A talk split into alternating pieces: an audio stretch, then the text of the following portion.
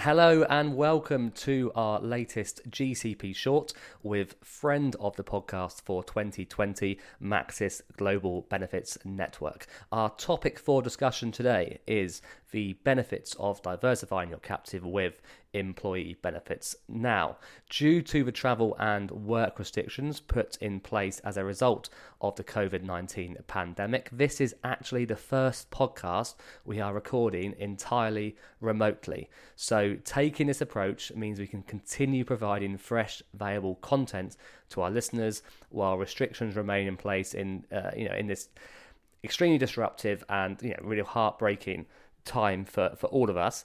As ever, do make sure you are subscribed to the Global Captive podcast on iTunes, Spotify, SoundCloud, or any other podcast platform to ensure the latest episodes are downloaded straight to your device. Now, obviously, we are addressing employee benefits in this episode. What we don't get into today in any detail is the uh, current COVID 19 healthcare crisis.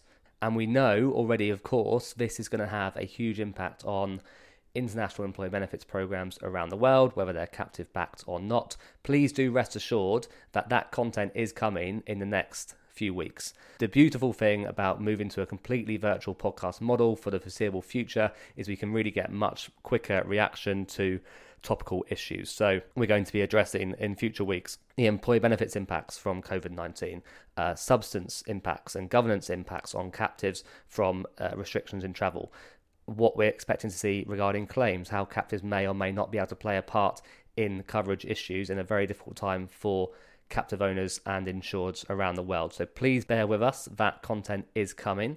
But for now, I'm delighted to say that I'm joined by three expert speakers on various parts of employee benefits and captives, and just generally to give us a flavour and some insight into how to set up these programs. So, we are joined by Matthias Helmbold, Head of Technical and Services at Maxis Global Benefits Network. Barry Perkins, Placement Leader for Global Benefits at Mercer Marsh Benefits, and Matthew Latham, Head of Global Programs and Captives at AXA XL. You can find short biographies of our three guests in this episode description, and they will be on the GCP website, globalcaptivepodcast.com, shortly.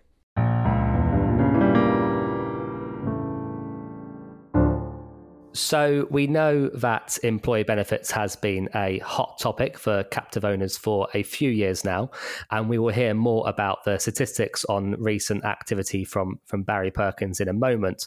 But Matthew, captives are writing an increasingly diverse range of lines today, particularly those very sophisticated ones. But just to set the context for us, Matt, what have been traditionally the, the common P&C lines written by captives? Hi, Richard. Yes, well, as your listeners will know, captives has been used for some time to cover typical property and casualty type risks. If I look at our portfolio, uh, which will be similar to most other fronting insurers, then by program count, we have around uh, 30% of our captive fronting programs are casualty, uh, 25% property, and just over 10% marine cargo. So those three areas or three lines of business uh, account for two thirds of the captive fronting programs we have. And then there are many other lines which uh, companies put into the captives, like professional indemnity, construction, energy, also compulsory classes like motor, employers' liability, and workers' comp. And more recently, we've added new programs for political violence and terrorism and also cyber. Um, interestingly, when I was looking at our statistics, we now have over 5% of our captives that cover what I would call non traditional risks that are not typically insurable. Uh, an example would be business damage, uh, non damage business interruption or supply chain risks. And for these type of risks, as you can imagine, the captive takes the majority of the risk and we uh, take a minimal, if any, of the risk in those type of programs. Great. Thank you, Matt. So, Barry, Marsh Captive Solutions produce a really insightful captive landscape report each year. Um, one of the themes in recent editions has been the increasing number of captives writing international employee benefits. Could you talk us through your, your most recent statistics on captives writing EB and the appetite among existing captive owners to add these lines in the future? Yeah, sure, Richard. Happy to do so. Um, so, as you say, each year Marsh Captive Solutions produces our um, captive landscape report. So, 2020 version is in production at the moment. It's a great piece of research looking at the trends in our industry, understanding what our clients are using their captives for today. But also um, trying to understand what our clients are thinking about using their captives for in the future as well. So it comes from data, it uses data and insights from the captives that we manage. So that's about 1,200 captives, very broad set of data, very credible set of data last few years, um, we've added some questions into the survey that goes out to clients asking specifically about employee benefits. If we look at the 2019 report, first of all, we asked clients um, Do you use your captive for employee benefits already in some way? And 15% of our clients responded to that saying, yes, they do use their captive in some way for employee benefits. That would include US domestic benefits and it would include international benefits as well. And it's really that international space, um, international benefits outside of the US, where we've seen the most growth. So, in that area, we've seen in the last five years the number of our clients using captives for international benefits um, more than triple over the last five years. So that's that's the baseline. Fifteen percent of clients currently using their captive already for employee benefits. In addition, we ask them if you don't use your captive for benefits at the moment, is this something that you're considering at the moment, or is it something that you're very likely to consider in the near future?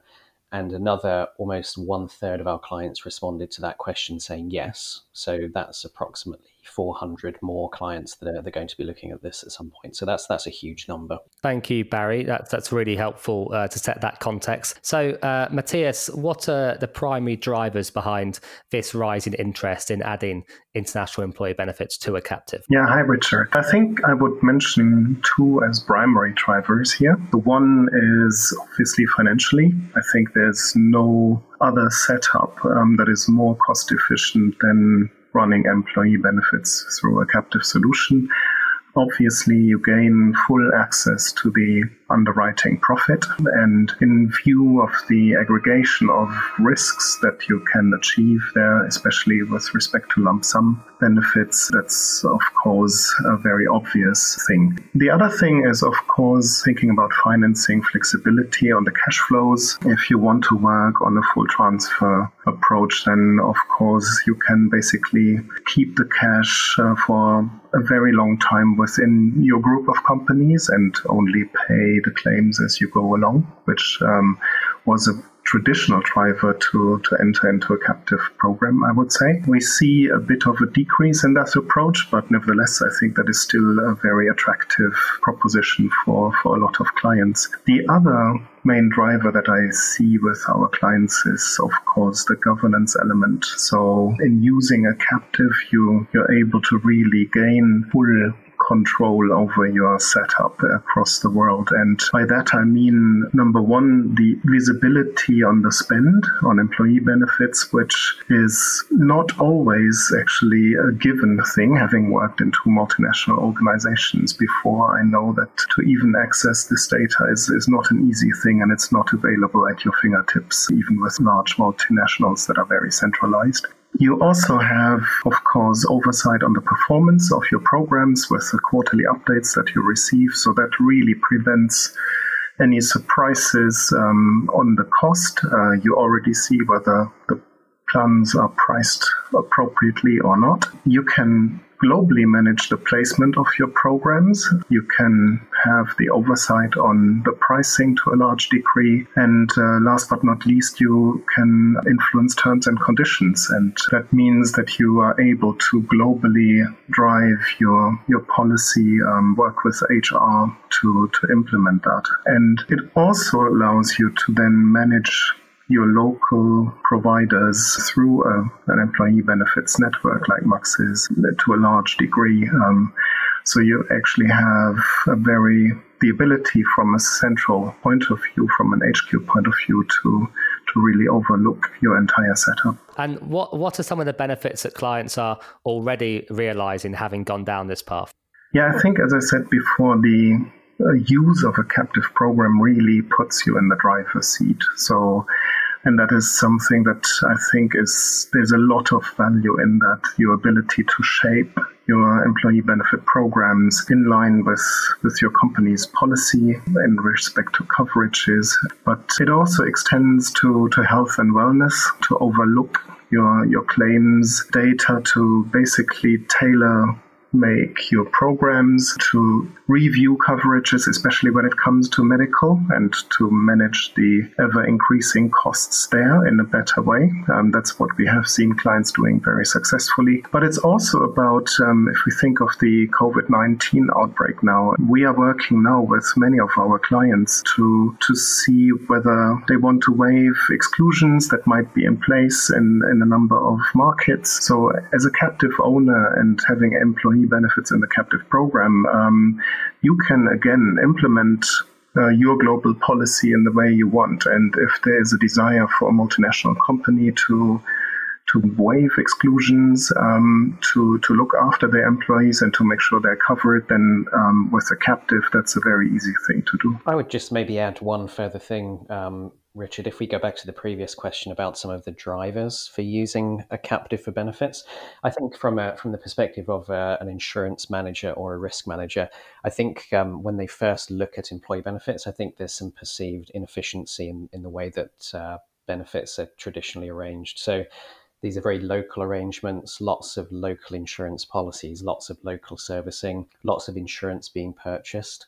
If we look at our global clients that we manage for their global employee benefit programs, the average number of carriers that they use around the world is 43. So that's a huge, huge number. And I think there's um, perceived inefficiency there. And so, from a risk manager's perspective, there's opportunity to consolidate and, and to do things more efficiently. Thanks, Barry. That's, that's, that's really helpful. And I think on, on taking that a step further, then, Barry, what what is the optimum moment, do you think, for a captive to consider writing employee benefits? Yeah, it's, it's a good question. So, first of all, I would say it's not really, uh, I don't think about when the captive is ready. What's the t- right time for the captive? I think it's what's the right time for the parent company, the owner of the captive.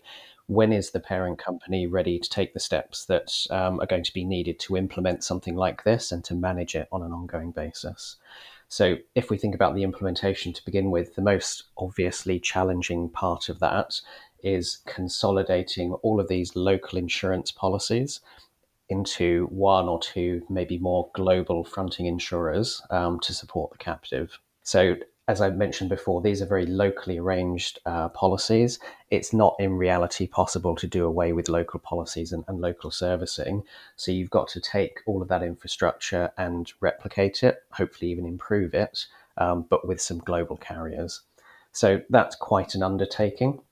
And we've talked about the number of insurance companies that uh, multinationals typically use, but it also applies to brokers as well. So it's not particularly unusual for some large multinationals not to have even consolidated the use of brokers.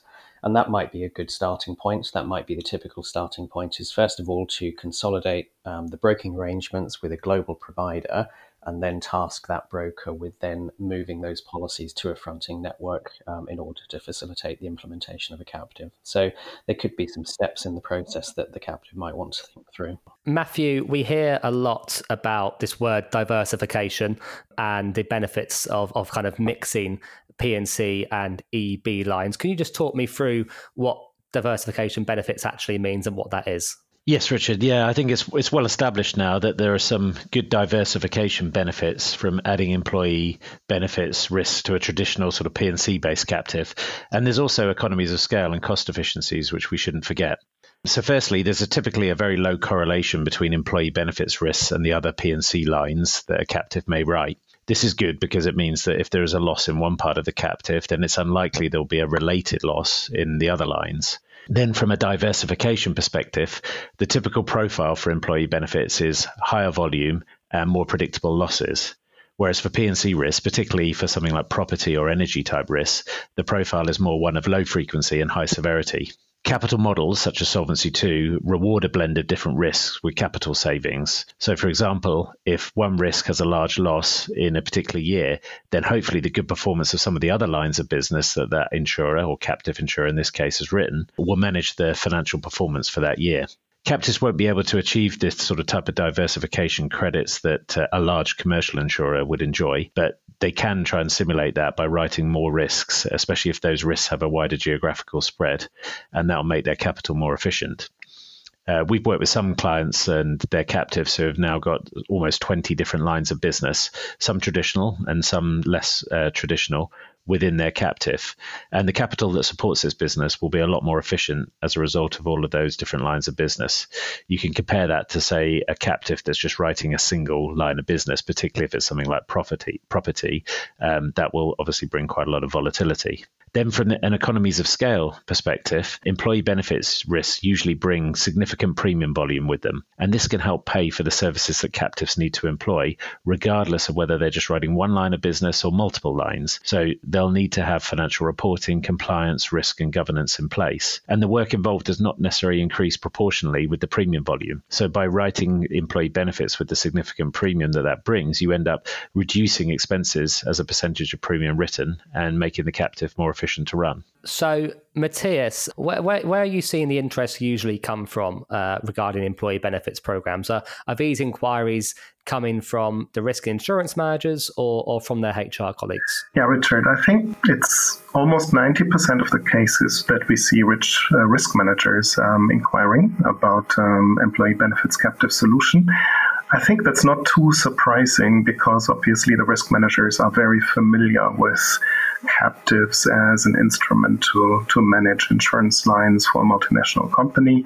It is their standard tool uh, to finance, to govern um, the insurance lines. And um, so it's it's only natural also with what we heard from Barry earlier with the rising interest in the community of captive owners on employee benefits. Um, there, there's of course um, uh, a lot of um, inquiries from risk managers the interesting thing, so, is that in many cases, risk managers are then not so familiar with the insurance setup uh, in the EB world. Um, Barry alluded to that earlier a little bit, with employee benefits typically being written with many local policies, um, not too consolidated, rather the contrary. And uh, so that can be a bit overwhelming and it's very unfamiliar for, for risk managers the interesting thing is that if we have benefit leaders inquiring um, on a captive solution, um, they obviously have a good understanding of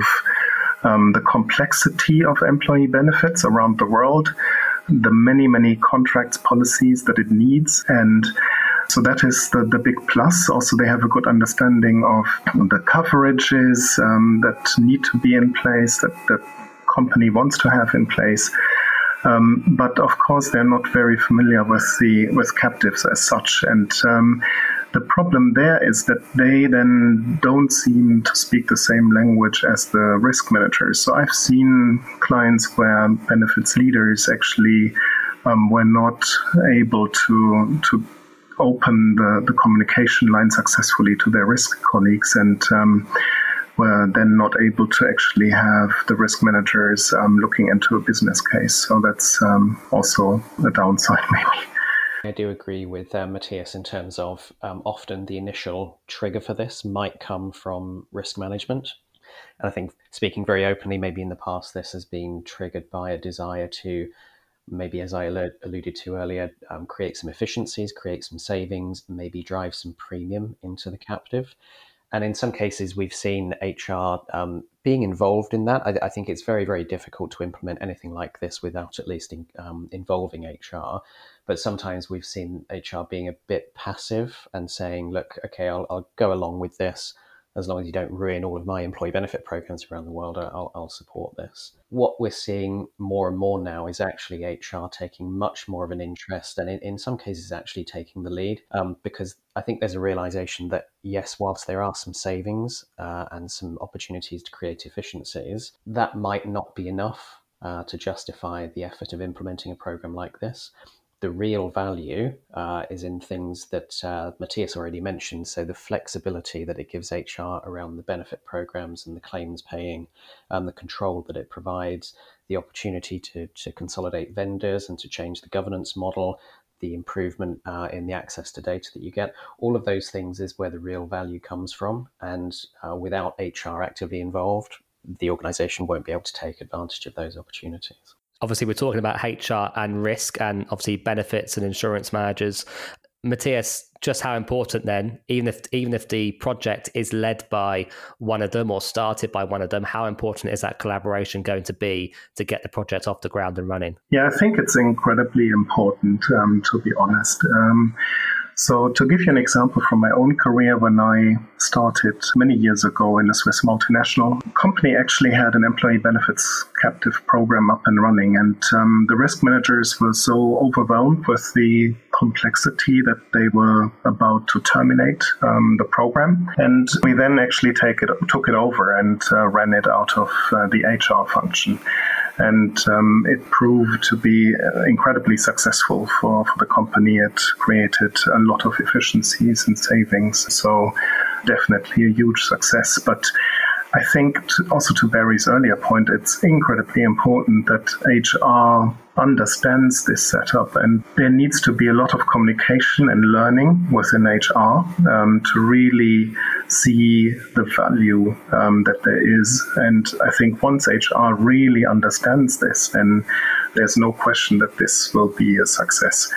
On the other hand, I think we should not forget other stakeholders here either, um, such as procurement, finance, legal, even in the organizations that are equally important. Um, because if procurement is not on board um, with the approach um, that has been taken to use a captive to finance the employee benefit lines, then this can completely derail the setup. Uh, and I have seen that happening um, in, in procurement leaders, um, going out tendering um, programs, moving business. Um, and of course, this has an impact on the captive.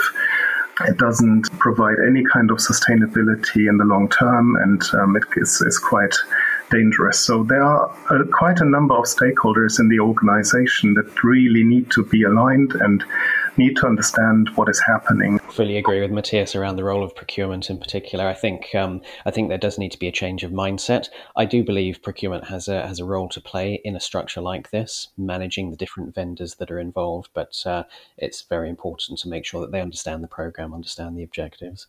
The only additional thing I would say about the role of HR um, is that I do think HR needs to be the, the, the safety valve, maybe in some ways, because organizations, multinationals, need to uh, make sure they never lose sight of the reason that they're providing benefits in the first place. Why do all of these insurance policies exist? It's not to protect the organization itself, it's to add value to employees as part of the overall employee value proposition. So if you start making changes to those benefit programs which negatively impact the experience of the employees, then uh, that starts to negate some of the employee value proposition. And if you're doing that just with the objective of moving premium into a captive, then um, it's probably overall creating negative value for the organization. So I think HR are best positioned to take that view and to uh, make sure that programs like this are implemented in the right way. Well, thank you everyone for a really, really good uh, introduction, I think, and, and, and, information on how employee benefits programs work. So I just want to finish with a, a final thought from Matthias. So for organizations considering or exploring this route of, of adding employee benefits to their captive. What would be the main takeaway, do you think, Matthias, from, from this discussion for them to, to think about? I think there's no reason not to do it, first of all, um, to explore and to think about it. As I said earlier, it definitely is the most effective and efficient way to to run an employee benefits um, setup for a multinational company. Having said that, um, what we also had um, today, obviously, it requires a degree of centralization. It requires collaboration with a number of different functions within the company, within the organization, and that is absolutely key for a program to be successful. And so risk should not go by themselves. Um, it's very important to bring other colleagues from other functions on board. Um, otherwise, um, it will be very difficult um, to run a captive program successfully. Well, thank you to our three guests for our latest GCP short Matthew Latham of AXA XL, Barry Perkins of Mercer Marsh Benefits, and Matthias Helmbold from Maxis Global Benefits Network. See you next time, captives.